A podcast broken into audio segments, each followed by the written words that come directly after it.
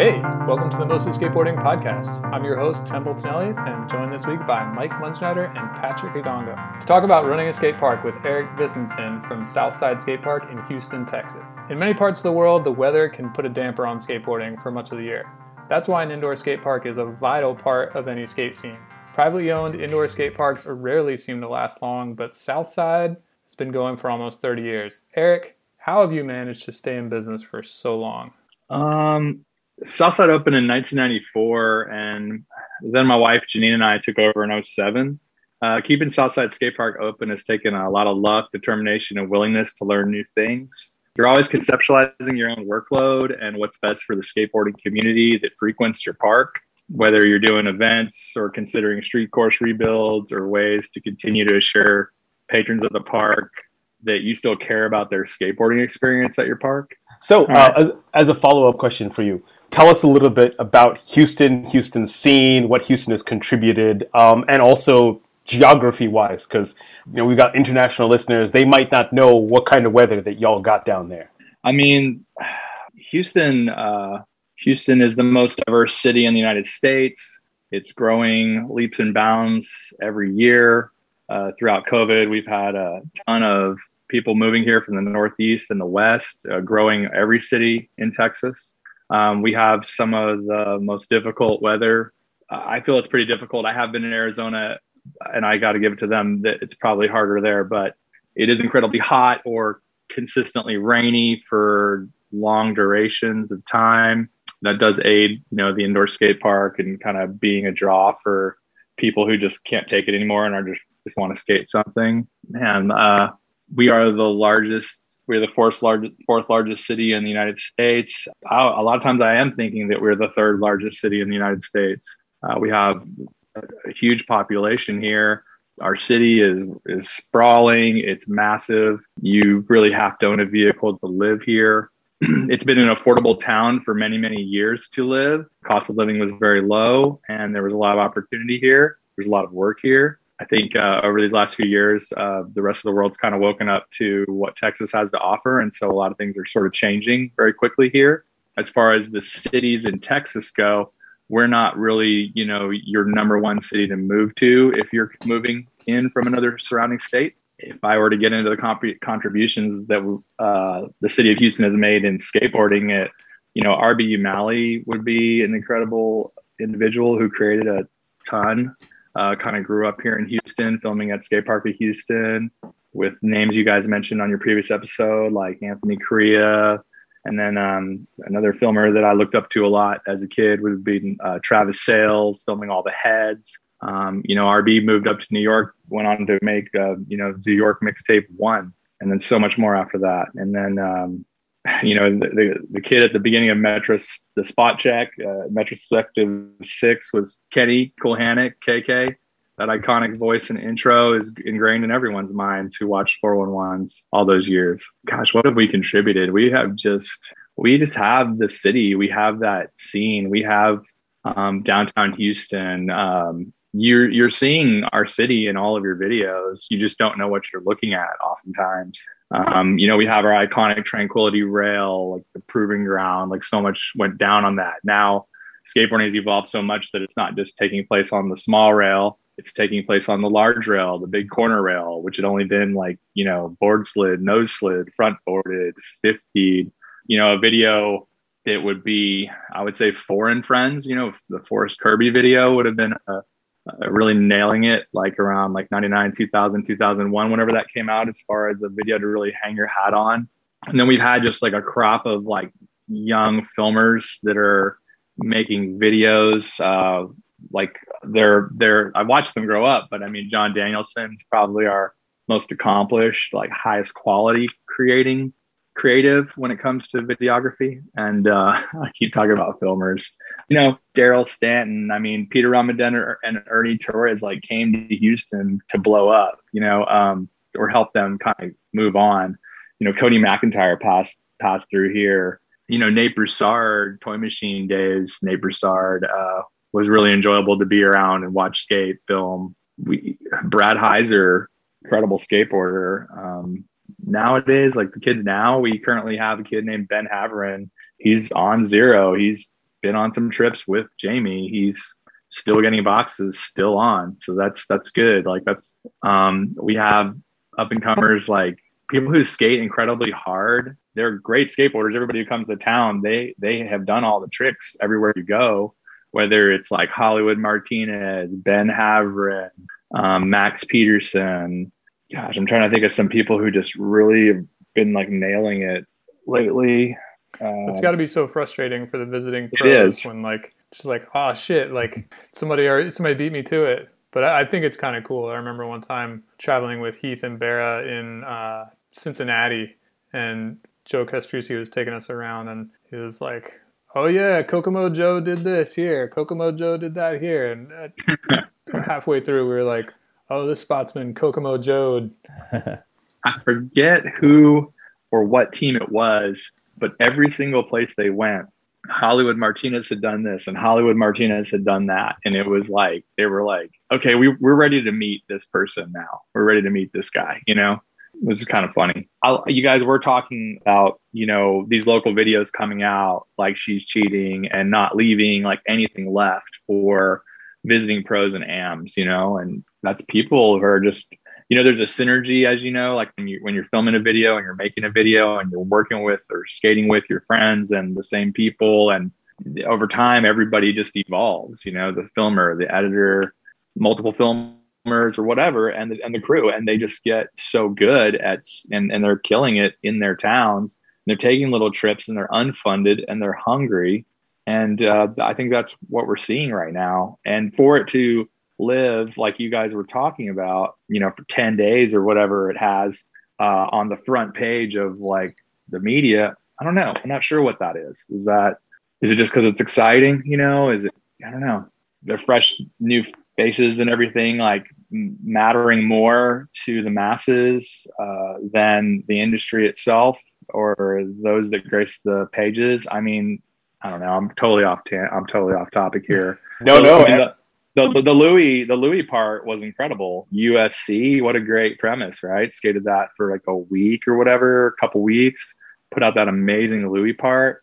You know, so he, you know, they they matter. They still matter, but I mean, this this Dwyer kid, you can't deny what you saw, and it was enjoyable. Him barking at Caswell at the bottom of the stairs kind of uh, summarizes uh, what is happening, kind of in a way here and there and Eric, you, you're, you're touching upon something super important is that, you know, we're living in this time where we have access to more skateboarding than any generation that's come before us. Us as old heads and the young kids who are coming up. They no longer have to wait. They're not waiting weeks, months, years between magazines, videos. Everything is instantaneous. And so they're latching on to local videos and local scenes, especially for places like Houston, simply because they've never seen it or you know historically there's not been as much of it. And the novelty is something that really excites people. So you know kind of pivoting back to you know running a skate park maintaining a skate park i guess um, as more specifically an indoor skate park. And we've touched upon this you know with mike being based up in minnesota. Like how an indoor skate park can really serve as a hub for a place where the weather might not be that great. Like I think about how many amazing pros have come out of Texas and have come out of Minnesota, and these are places that are not California. And so tell us what it's been like with Southside and how y'all have cultivated that and how you've you've fostered that over the years, especially since you've been running the park. Just trying to continue the legacy that Southside started in, you know, 1994 when it opened. I spent so much time there and in the 90s, you know, it was still like kind of gnarly. You know, if you were either kind of in or you were out a little bit. And uh, a lot of the the skaters that were on the street course most of the time were all from like skate park Houston, which would be like very far from where I grew up skateboarding. So I didn't really know them that well. But so I would say it basically caused me to want to sort of earn their respect or you know see you know tried to but i think the way that we cultivated it since taking over in 2007 was really trying to kind of maintain like what had taken place from 94 to 2007 with what I had witnessed, trying to allow the park to be a place where skateboarders could just be skateboarders. You know, I, I see a lot of things online about various indoors or even shop sometimes and like i kind of feel like maybe they don't really understand like the soul of what's taking place like the subculture or i don't know if it's a subculture or whatever it is it's the gathering point you know? A, a good indoor is always going to be the gathering point. Very few people have passed through Houston that didn't spend significant amount of time at Southside, just skateboarding and meeting everyone and kind of growing as a person and stuff. I can name a few, but very few people have come up out of Southside that I wasn't aware of, you know, and and that's all from just being at Southside, being around Southside. We just we really just try to man, we just try to carry on tradition. It's really important. Did um, Eric, do you think like because yeah, I came up as Patrick mentioned in like a thick indoor skate park culture up here in Minneapolis. Are the dynamics different when everybody's inside as opposed to like at you know the random, even a good public skate park, maybe not fenced in? Are the dynamics just different when you're in that warehouse day after day? Like, do people get to know each other better? Is it somehow tighter knit? I would say it's interesting, right? We we you know we're playing music. We can play any music we want, or if somebody wants to hear something in particular, we can put that on too. Uh, so like the earbuds are out, you know, people aren't wearing headphones. We we do try to let them know not to wear headphones, uh, not at Southside, but just in general, because it's just like you know that little thing. But uh, yeah, I think it's something about being indoors. I mean, it's just you're together. If you can get that same vibe and that same hype at a smaller indoor skate park, but some of these massive installations that we have actually here in Houston, we have a very, very large skate park that you can go there and you're literally probably skating by yourself. Even if you went with friends, you have to make like a conscious conscious effort to stick together. Yeah. How, how big is Southside? Square it's 15, it's a 15,000 square feet. So it's 100 by 150 square, you know, feet. Got it. Yeah. I, I grew up at the Third Lair, its original iteration, which was the Twin Cities Skate Oasis prior to that. And that was 10,000 square feet.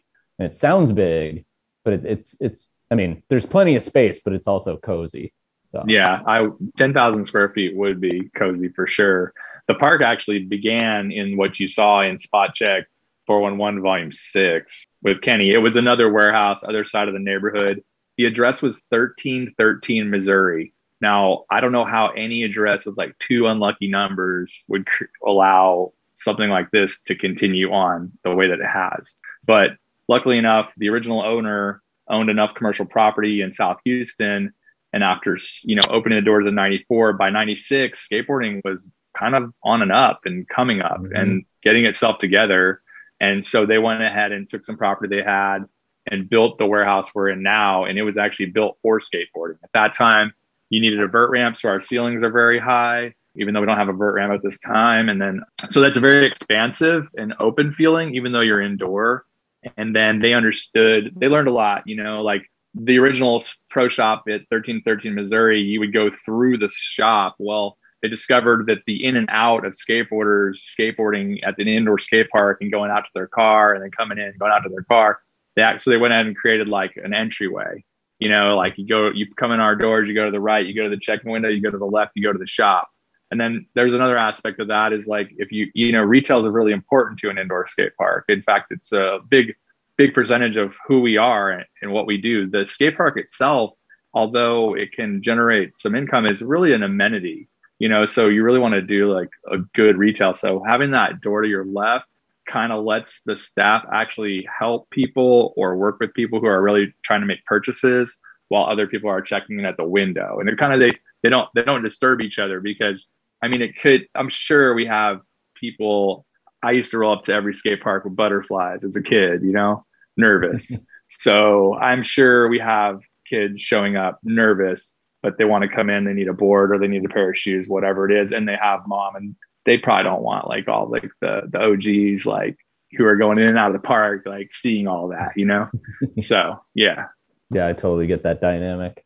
I like that. I mean, we've seen a lot of Southside over the years through 411 and you know online edits or whatever how important is it to have pros come through like for name recognition and just to get average joes to come skate the park too i mean if you have a, a well put together tour with the with a team that and team manager that gets it and and the team gets it and they're to come and enjoy their time with us. We try to make them feel as, as comfortable and as normal as possible. I, I think it's, I think it's important. I've seen demos like resonate with the, the people on hand. And I've seen like demos and signings maybe not kind of, kind of miss the mark somehow. Like the, the, the skaters in attendance kind of almost don't even know like what brand they're looking at or are maybe almost more you know, inclined to be skating themselves and in, you know, checking out the skateboarding that the, the pros and ams are kind of putting on. If it, this is if it's a scheduled demo and signing situation, mm-hmm. the, the stop bys almost go over better because I think they are a little more natural.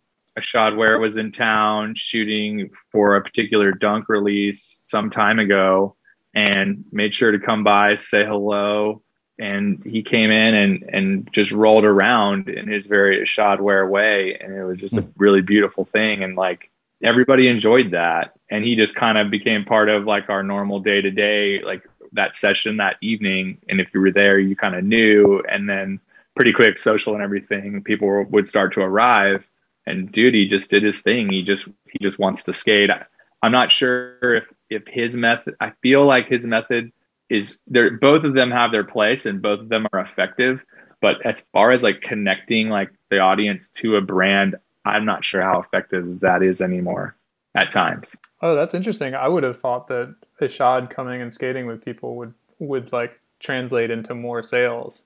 Uh, sorry ishod would but the like whenever we have you know I, i'm probably thinking more about like the texas skate jam days when there was like so many ams and pros people didn't really know what was going on.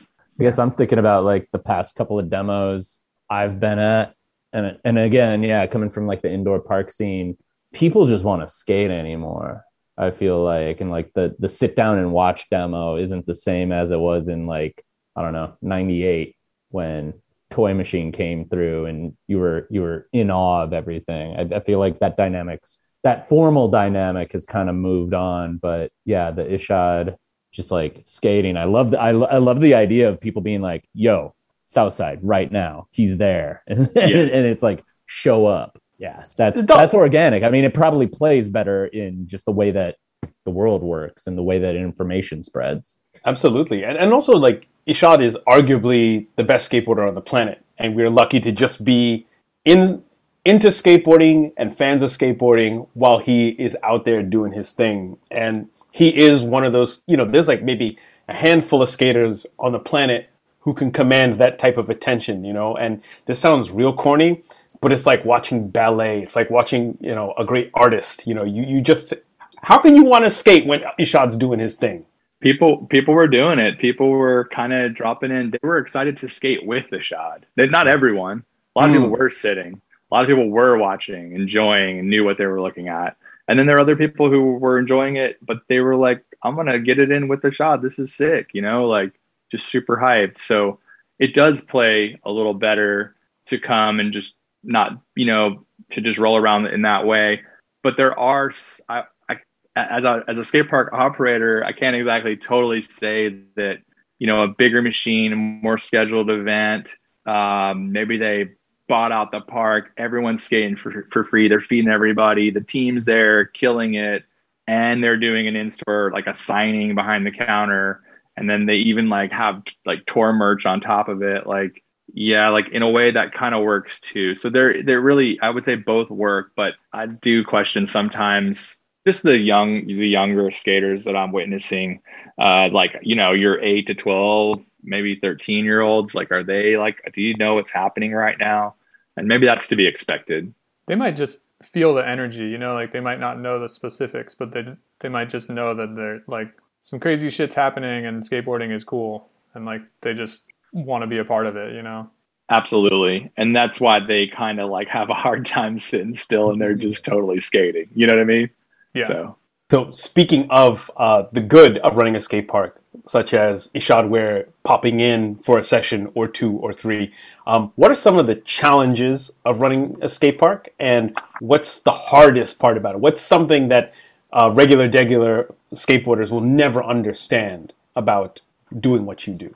Well, probably the, a lot of what we do is completely out of our control sometimes in skateboarding. You know, um, you have to, as an entrepreneur in skateboarding, you pretty much have to challenge yourself. Uh, you've got to roll with like the ebb and flow of skateboarding. It's a cyclical business. If skateboarding is on a down, we're on a down. And even if all the normal core heads are at the park as usual and they're wanting to see like whatever the hottest, latest, whatever it is, like, are you getting that? Are you getting this and that? It's like you probably ordered just about everything that you should have based on whether we're on an up or a down. But you just kind of have to kind of push forward regardless of what the cyclical nature of skateboarding is doing around you. Um, but in recent years, you know, skateboarding has been on on the up, and it's been like great to witness that in all the shops. How do you deal with um, maybe this is like end of interview stuff in in in my journalistic mind, but uh, how do you deal with like the homies? You know, all skaters probably think they should skate for free for one reason or another. Like, how do you regulate that? Because I know um, I've worked for two indoor skate parks up here, and that's kind of the bane of the existence in a way. Yeah, it is. It's it's uh when I think about it, I just try to remind myself that like if I didn't charge to skate here, we'd probably close. I just kind of use that as the motivation. You know what I mean? Like yeah. even though the skate park's not the business necessarily, if the skate park was completely free, then that would definitely not work. You know, so everybody we it's almost like there's a mental book and you're constantly paying attention to what's happening around you like as you're trying to carry on tradition and so all i know like who's who and who should be skateboarding for free based on their output at this time whether they ride for our shop or another shop or where they're at with their skateboarding and it really is kind of harsh that i have to be that person sometimes it's not really it's not fun, but actually, I knew this question was going to come up, and I wanted to mention a friend of mine. Well, he was like when in the early days of taking over Southside, when we would rebuild, we would bring in Spear Coast skate parks, like Jason Spear and his crew. And on that crew was a guy named Abe Towery. And Abe Towery was a very interesting guy from Albuquerque, New Mexico, man. A lot of respect for this guy. And when we talked about indoor skate parks, we talked about skate parking in another city, he would claim that it might not work. And I would ask him why. And he said, because the community there is not trained to pay to skate anywhere. So opening a park in a, in a, in a community where they currently skate for free everywhere they go, they're not going to necessarily understand that. So I think because of our longevity, everybody knows like, you know, like what it, what we're about, what it is, you know what I mean? And a lot of times people are, dude, dude, money is in hand. The other aspect of it is that we've never changed our price since 1994. You know, our competition is free. So it's five to skate as a member or 10 to skate as a non member. I put a, a, wristband on your left arm and you can come and go as you please from the time you arrive until we close. Because the skate park's an amenity. You know, we're about, we're really about our retail. You know, we have to make that work to make all of this work, you know? Got it. So then, hard hitting question: Is there anybody in skateboarding who that's the homie they get in for free? Like I'm talking about um, big timers, industry people, legends, like like a Gonz or somebody like that, a Jim T, somebody that you'd be like, no, no, no, no, please, please, you got to come in. Yeah, uh, those guys would absolutely skate for free. And Patrick, believe me, like we have all these locals that skate for free too.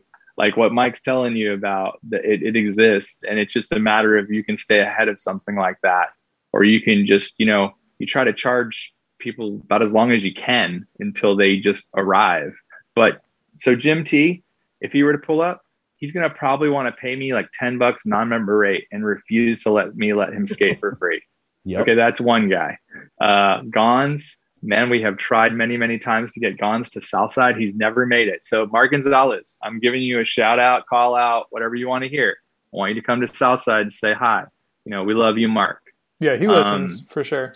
No way, really? no, I don't know.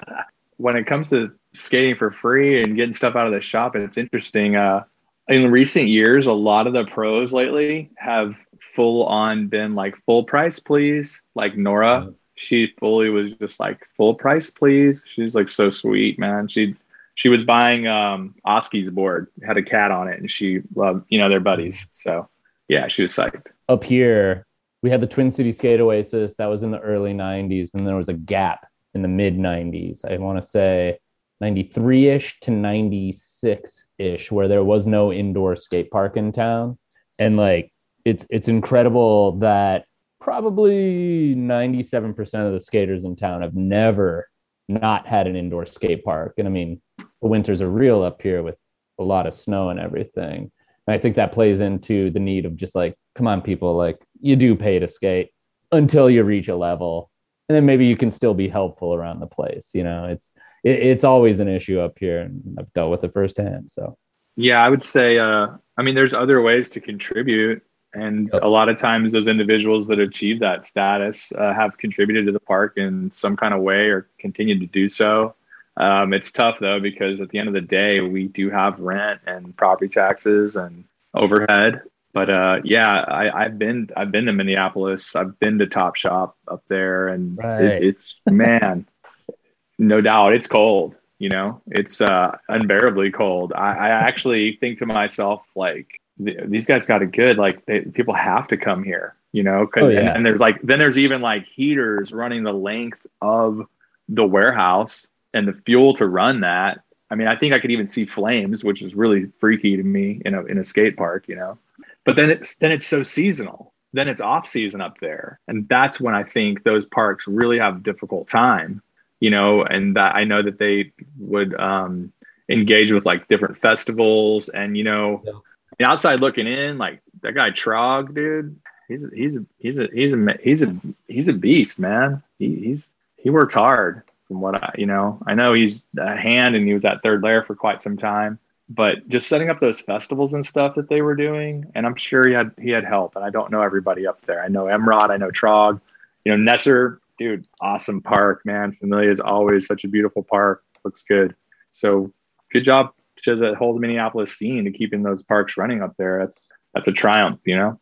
Yeah. I mean, speaking on that off season thing, especially with Third Lair, it's uh, the word that comes to mind is hustle, just because it's the festivals. I mean, they were doing. I, I was actually disappointed this year. The Lair had been doing demos with the street chorus at the Minnesota State Fair, which I think is the second biggest state fair in the country, maybe after one in Texas. I'm not sure. Yeah, the Dallas, maybe the Dallas Texas State Fair. Yeah. Okay, we're rivals now, but um, Yeah. They, I'm uh, in Houston. I'm in Houston. Okay. Well, I mean, remember Houston? Houston. well, remember I'm just that. saying state wise, state wise. Yeah. But, yeah. um, you know, they, they, they didn't have the street course there. And I think it was pandemic related more than anything because the, okay. Know, everything's still relating. But, you know, I was out there with my kid and some friends' kids, and we wanted to see the skaters out there because it's always fun to roll up there. And shit, I used, I, I did that 20 years ago, like skated demos and worked the booth at the Minnesota State Fair for the Third Lair. And um, yeah, it's it's it's a lot of work to keep it during the lean to keep it going during the lean times. Then yeah, the win winter you got that captive audience. I mean, that's when you just like you're living indoors with everybody in the scene or everybody who like wants to have a scene going. So, which is why you were kind of were kind of probing about you know the being indoors. That I think it was a being indoors thing or what you know because very much in minneapolis you guys are all in the same box you know uh, for like 10 weeks or whatever it is when it's just completely unbearable maybe four months something like that. Give or so, take give or take. yeah, yeah. Yeah. So 10 weeks four months so more like four months but yeah uh, there anyway i don't want to go backwards so yeah. Just, just wondering i don't know if we really nailed it down at the front end like in houston is it june july august early September when it's so hot that people don't want to skate outside or like do you do yeah. you have a season quote unquote? Well, this year our season was backwards. So June 1 it was like flipping a light switch and it was so boiling hot that those of us who are old enough to put our skateboards down and still be able to skate in like 8 to 12 weeks like probably did it was just so uh, really really really hot uh, and then in, now then in august we finally received all this rain. So we were in a drought. Now we just like nonstop rain throughout August. So that kind of drove everybody in, you know, like a normal, more normal of a season with like a lot of rain. And then now we just caught like the first cool front where, you know, cool front here is like 91s are high. And we were actually seeing a 69 degree evening or something like that like last couple days. So unbearably hot. It could go it could begin in march and not stop until december 5th it could be uh, a very long season. I mean we're generally in our shorts for christmas so it's it's i would say it's it's definitely unbear i mean not it's never unbearably hot we're kind of used to it but there's definitely like i'd say the jump off point is unbearably hot, usually by June 10th, and uh, doesn't let up until you know we're kind of approaching Halloween, wondering if we're able to wear masks or not. Basically. Wow. So, as a follow up question, first of all, um, shout out to that uh, low of 69 degrees. Just got to say, nice. What's your, been your best experience with a pro at the park? And like, you do not have to name names. This is not a gossip podcast unless you want it to be what's the worst thing that a pro or pros have done at Southside? One of my best experiences at the park was, uh, I guess MJ had just received SOTY, and back then I think the trips were a little smaller. He came and wanted to skate some spots that Guru had, and they came by the park, and it was literally like the day after the SOTY party, and uh, I don't know, man. I just like went out there with like a guest crooked board and like a chocolate board and got MJ's signature, like a not super fanning out, you know, but you know, it's MJ and respect. So anyway, I was psyched on that. And uh, I mean, I couldn't really, I came up with a few of these instances, but there's been a whole lot of things that's taken place in 15 years that I've been doing this. I guess so. Like, you know, like when skateboarders come in and they're maybe they're on a team trip, like Alex Olson was in that Nike SB van and he just seemed like he could use like a place to kind of like just be by himself. So it was like, here, come back here, dude. Stock room, board build table, like set up your board, you know, like he seemed to be thankful to have that space to like away from the public to like set up whatever he needed to set up and then go roll around in the park on one of the more recent tours. It was actually like the one we, it was like the kind of the first time I'd seen Yuto skate in person. And uh, so just being able to provide like skateboarders or traveling skateboarders like a refuge, like that's kind of one of my happiest moments. And um, I have Mike Carroll here. Uh, borrowed the phone to call transportation to the airport. That was pretty tough. That because it's hard not to like gawk, you know. And I'm usually pretty impervious to that.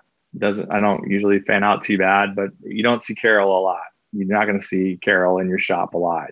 And then um, let's see here. I mean, gotta gotta gotta shout out man the, the Sheckler Foundation. They donated like ten grand to Southside Skate Park, and uh, Ryan and his Be the Change group came and met with some kids of various abilities, and many of those were with special needs and kind of meeting some of those skaters and getting inspired.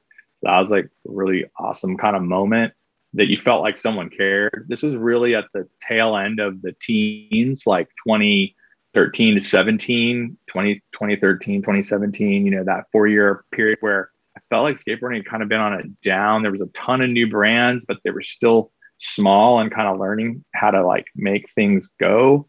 And uh, it was like the tail end before the COVID anom- anomaly with, you know, the endless summer and things like that. So that was probably my, one of my favorite things, you know, just because I just felt like somebody cared, you know, after a long period of time with brands not really sure what they're doing in marketing. their people aren't really coming to town. Uh, people are connecting with their fans on IG more than they're like actually touring anymore. A lot of things were kind of in limbo. So that was that's probably my favorite favorite stuff. The the worst things pros have done at Southside. The worst things. I mean, a huge pro. This dude is still huge to this day. In the late '90s, stole my friend's 16 millimeter camera, and uh, he had shot all that penny footage that's at the beginning of the memoir video and from 2004 i had sent templeton the link. And uh, there's some penny footage in the in the in the beginning of it. I i, I gave it to colt to tom as well but my friend had shot that stuff on that camera.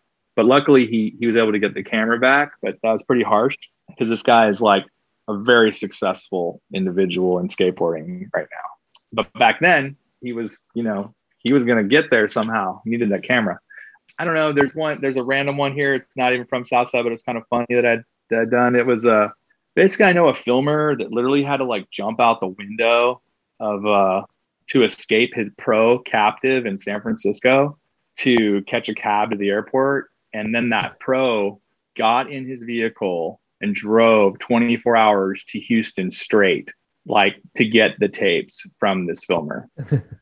that was insane. And then, but the the the footage is in like a very very important skateboarding video, um, like time code, you know. Uh, so in, Okay. in the late '90s here, Hint, hint. in the late 90s here at Southside. The locals were super harsh.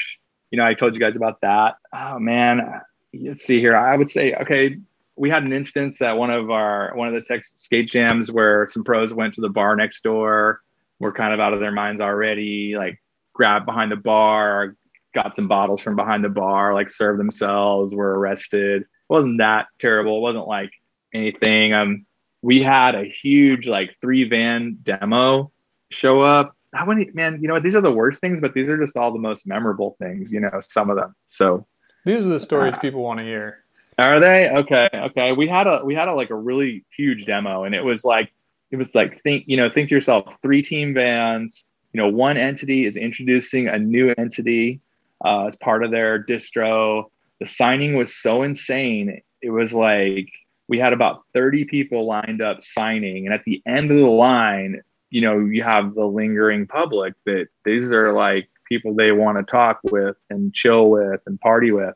And so at the end of the line in the shop, it was just pretty much like a raging party of like lingerers and pros and abs. And I'm, you know, I'm not sure if that's the worst or the best, but some of the people on hand were, you know, parents and children. And it's like super hard for us to regulate because again, we're, we try to like be a place where we let skateboarders be skateboarders, you know, to, to a point to, you know, but it's definitely hard to regulate, you know, on, on the industry sometimes. But I mean, it was one of the best demos we've ever had. So I can't really be too upset about it. Too hot Yeah. for TV. Yeah. I feel like you can't be too mad if, if they come in and get the job done. Yeah. Well, there's there's a level of like there's a level of like beer drinking and chilling and all that. That's all that's all par for the course. But like this is like next level. Imagine next level in the shop. You know? Yeah, it seems tough from a, a business perspective. Yeah, but I, I'm generally I'm I, I mean in, in that instance I'm not even considering it from a like a business perspective. It's just a like, hey, we just don't want to offend anybody or you know, you know what I always tell people, and this is kind of crazy. You know, uh, whenever I have to like go and regulate on something that's going on in the park or outside the park or whatever, I try to let the dudes know like, hey, there's a kid. He's been begging his parents to bring them here they're here and you're doing exactly what, what that parent said that that they don't want their child to go and skate there because of this this and this. They pull up you guys are doing the exact thing that that kid has assured his parents that's not going on and he wants to come skate. Finally got them to do it. Finally got them to bring them. And then if that's going on then boom that skateboarder isn't coming back. And so i try to like get people to think about the kid that's the skateboarder that was them, you know, and whenever they consider like how they go about doing what they want to do, you know? Yeah, it seems like a good tactic. Yep. How much uh, did you think about? I mean, you you you took the business over 15 years ago. Were you thinking about that kind of uh, role model? Isn't the exact right thing to say, like the way to describe the role you're in when you're telling people like, "Hey, tone it down, man." Like there are stakes here. Like, did you think of how much were you thinking of having to set that example, or just like you know, setting an example and creating a scene at the same time? I mean, I would say, you know, when I was offered the park, I was like 30 years old. And then I had to report to my old job for over a year before I actually like took the reins. That was really difficult. But in thinking it through, I didn't know anything about the business of running a park or shop. I had just been a patron of the facility and understood like the ins and outs of it. I didn't know what I was going to encounter, but you know, the idea of like owner operating Southside Skate Park was like an incredible opportunity. My wife Janine actually went and worked at the park unknowing to the crew for about seven months and just kind of like, you know, hey, is this possible? Would we actually be able to pay this like monthly? Is that even feasible? And uh, once once she was on board, then I was I was I knew what I wanted to do. But the idea that you're going to have to go in there and regulate on your friends, yeah, it's super hard. But I don't even it's not even like that at Southside. Like people pretty much know. I I don't know. I, I hope that any instances that I've had with various skateboarders or people over the years that might have that I might have had to address about whatever is taking place that they understand why. I don't think I've ever like come at anybody sideways or been I'm not like a tyrant or anything like that at all. That's just not going to work. We'd be closed if that was the case. You know, again, we are a place where like your skateboarding is our priority and you are we we are here to let you just be the skateboarder that you are. And i think right now in society it's just so important. Yeah people need a place to be who they are especially skaters. Absolutely. So back to best and worst i want to talk about the actual skate park. What's the best or like what's the most popular obstacle at the park? And then also i want to know like what have you tried to build that's just been a total stinker? Like you thought it was going to be this awesome like obstacle and then everybody's like this thing i can't skate this thing. Well right now like i think the most popular obstacle in the park on the street course it's going to be this ledge. We call it the one and it's just literally in the middle of the room. It's probably about 20 feet. It has uh, angle iron on angle proper cornered angle iron on it not rolled steel. And uh, once it broke in it just became just this magical ledge that people just seem to love. I mean, they literally will skate it all day long. And then uh, I'm maybe on the transition side, it's like our two wooden bowls. We have some great bowls for if you're in a transition. We have like federal stone coping in half of our large bowl that people love. People who travel and come in and have never been there, that's usually what they're telling me about if they're into transition, how amazing the federal stone coping is on in our wooden bowl. And uh, but I would say I would say, believe it or not, it's just a ledge, like in the middle of the room, a perfect ledge. And then we also have two black granite ledges that have been set up at various times that have seen like so much action. Apparently, Steve Berra even had claimed at one time it was literally the perfect ledge when he came to visit, which was nice. The old the the worst obstacle that I ever built or conceptualized or thought would be cool potentially, and and I'm probably forgetting some because there are probably people going screaming like you know clutching the phone thing like no it's this but anyway uh, we once built a pyramid so high uh, because we were trying to accommodate like a bank wall on the side and then come out with like an A frame off of that bank. Seems sick. Like you would just like hit the bank and like wall ride over the A, or you could go from the A to the bank, or you could come from the big pyramid behind it, gapping into the A and all those things happened you know all those things took place but it created such a huge uh, pyramid. It was literally like might as well just be a motocross jump in the back uh, you know? It was way too high. We were just trying to do too much. And i was working with like a professional skate parking company at the time and but they were building what we wanted you know? There were and i kind of had some other people on staff or on on my team helped me out with the idea as well. But I mean, I'll take full credit for it. I think I think I blew it pretty hard with the uh, with this massive uh, like BMX prop. I swear it was crazy. that was early days. Uh, let's see here. Yeah, I think that's about it. Yeah. Sorry. Speaking of which, I was just wondering, are you guys skateboard only? Well, we uh we do allow we do allow quads. There's been like a rise in quads. I mean, are they the mother of skateboards potentially? Uh, so yeah. a little bit of respect there for them. Try to try to have respect for the quad riders.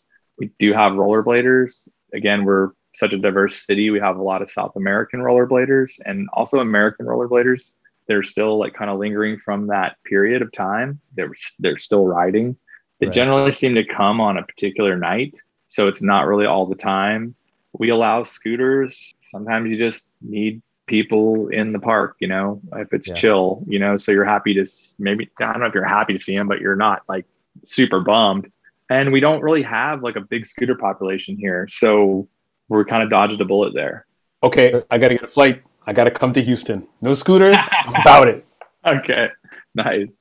Yeah. The inline thing is interesting because you, you say it's like, yeah, the, the, the people of a certain age, they're all like, 41 37 to 41 and they have just hung on i i, I want to see like a new york times magazine piece on the original aggressive roller aggressive inliners who have who have stuck around yeah we've got we've got like the little outdoor public parks where you know you can if you're there on a certain night, you're gonna run into the three of them. You might even know them from back in the day. It's funny. Yeah. Shout out to the rollerbladers who've, who've somehow managed to hang on because at least uh, the one dude who was in our crew, he was out of his mind. Like he would try anything, and he got broke off so many times. But I, I think that's why we loved hanging out with him because he was down for whatever.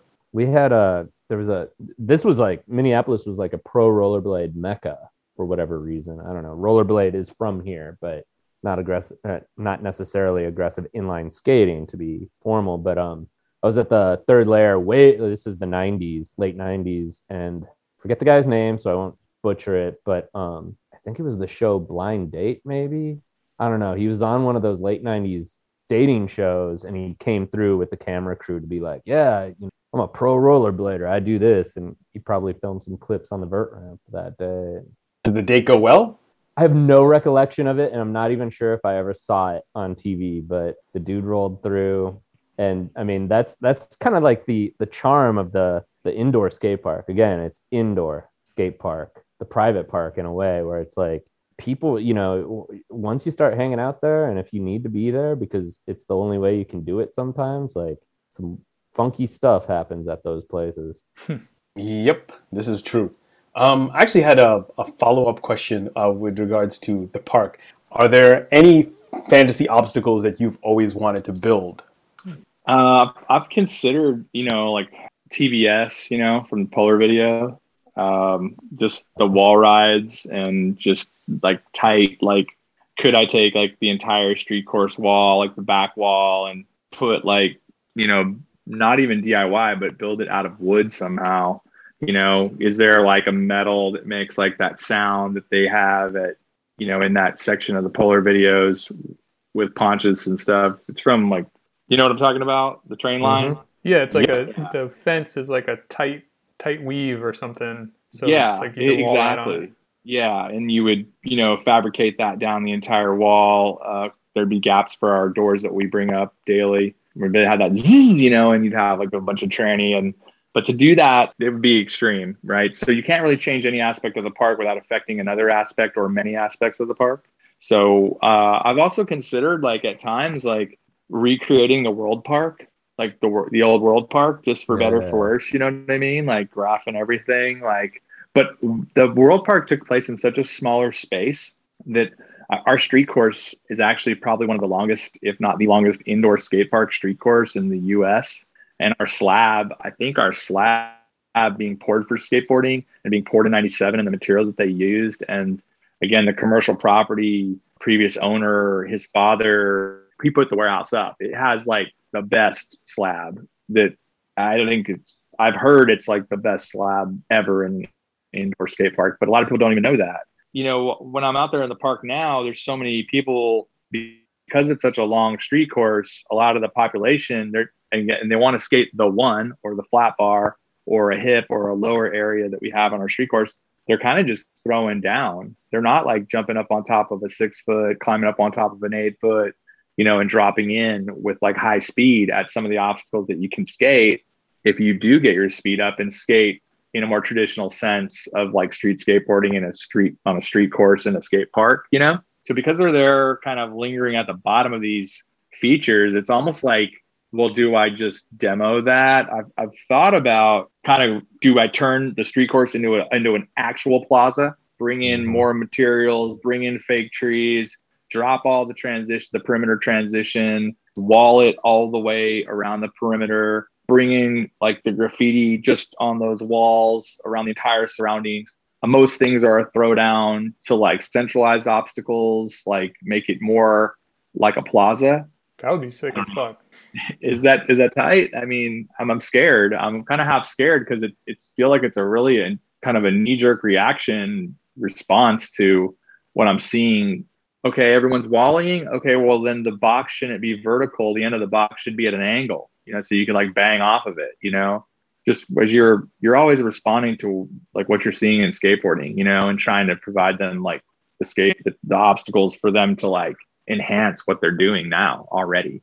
I don't know. It's it's weird. So some of my those are some of my fantasies, I suppose. TBS would be amazing. World Park, even though that would be crazy. We're just we just don't have the right space for it. Potentially a plaza, kind of like if it was totally cleared out and you were you you you purchased or brought in a, a bench from California, you had some various kickers, like maybe you had a Love Park trash can, maybe you you know went ahead and brought in more granite, brought in those fake trees or something, you know, green space it somehow, and then you kind of had these these modular objects. I've also considered like building like modular objects that the skateboarders themselves could manipulate into a variety of obstacles and concoctions, you know, so that they could sort of just be a part of it. And then I, I, cause I kind of think back to like all the times, you know, we're uh, at our age, you know, we had to make our own fun. So in making our own fun, part of the fun of skateboarding was making these things that we skated in the streets. And I think maybe kind of putting that in the, in like today's skateboarders hands might be pretty rad, you know? You just gotta, you gotta, you gotta send a U-Haul up. You gotta steal the bench. the green bench is yours. You gotta take it. Texas, you'd be like, don't mess with Texas for real, for real. It's funny you say that because it's actually here. I'm just kidding. I'm just, I'm just kidding. Oh, okay. but, uh, but you, you like, you're like, yeah, maybe, you know.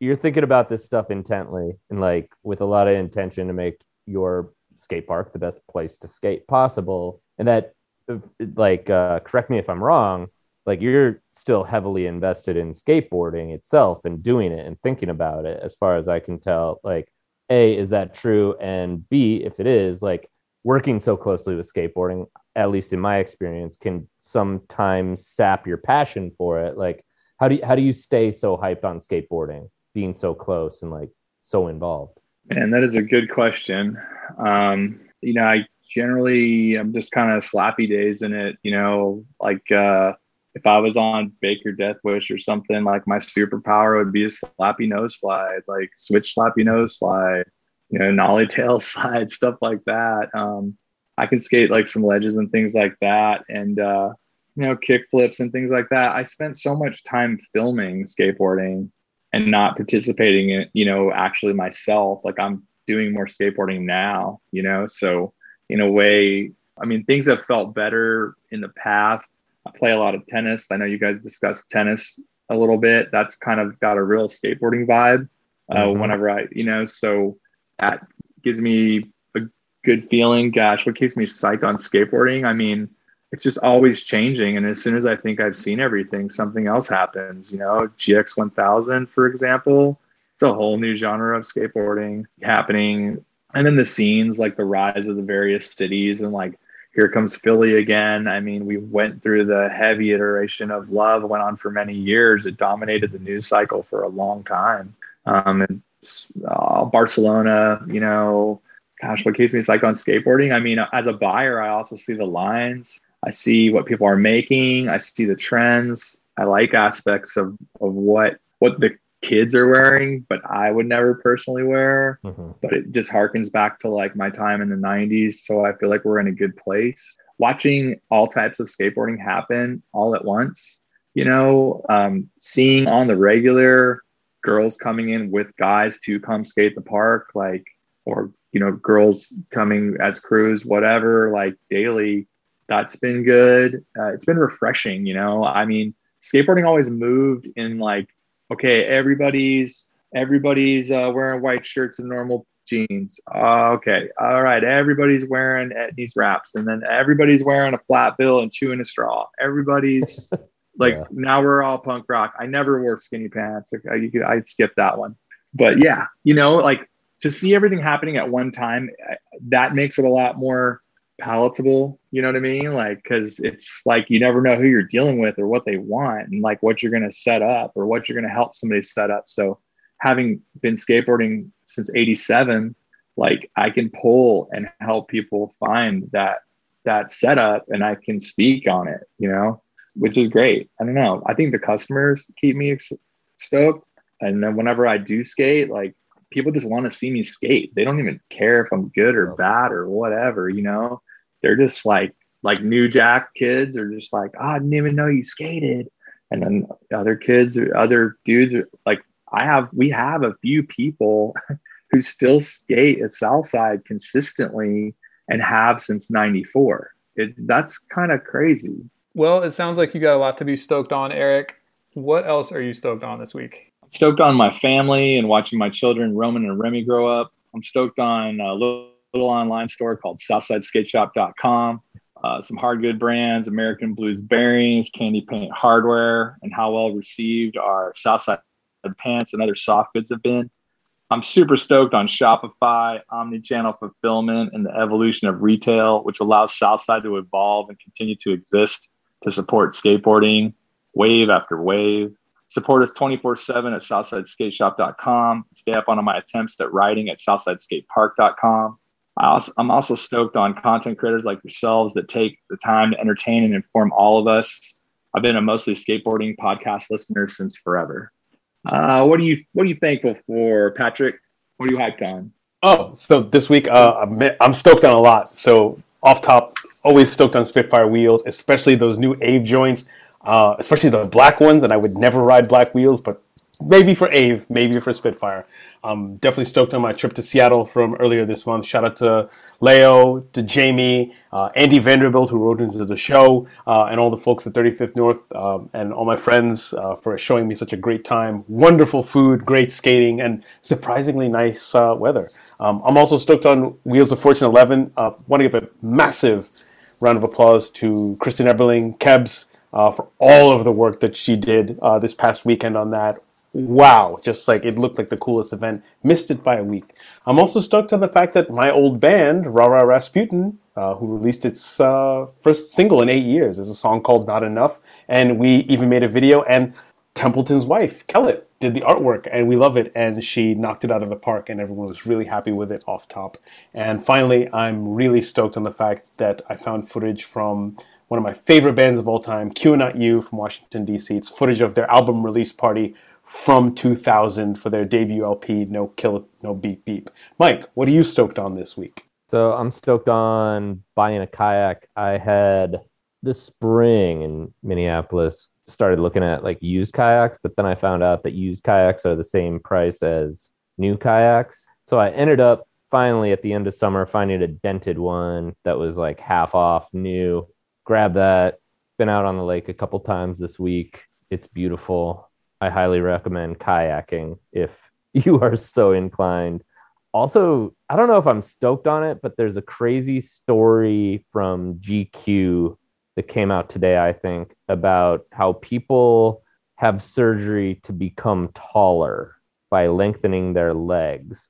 Not to get into the gory details because we're skaters, but it involves uh, breaking the largest bone in your body and what I would assume is excruciating pain so that you can gain three to five inches. You also have to break the bones in your lower leg if you want the ex- like the extra two inches to add on to the three to make it a five. So sorry about that if that made anybody feel really icky. I am a short guy, and it blows my mind that people would go through that type of thing to uh, get moderately taller. But yeah, it, it's a super interesting story Templeton. I'll put the link in there. And then uh, last but not least, also stoked on. I was just uh, before we started recording, I was watching a Timberwolves basketball game, the play-in game that they won against the Clippers this spring. Was watching that on NBA TV. I was at that game, so I've never seen it on TV, but I found myself texting my buddy with whom I went to the game, and uh, we were like, "Oh my God, this happened! Oh wow!" And I clapped and I was yelling, and my daughter, who was going to bed, and my wife was putting her to bed. My daughter told my wife, who then texted me, Papa, can you be more quiet? So I was hyped on that game, darn it. Templeton, what are you stoked on this week?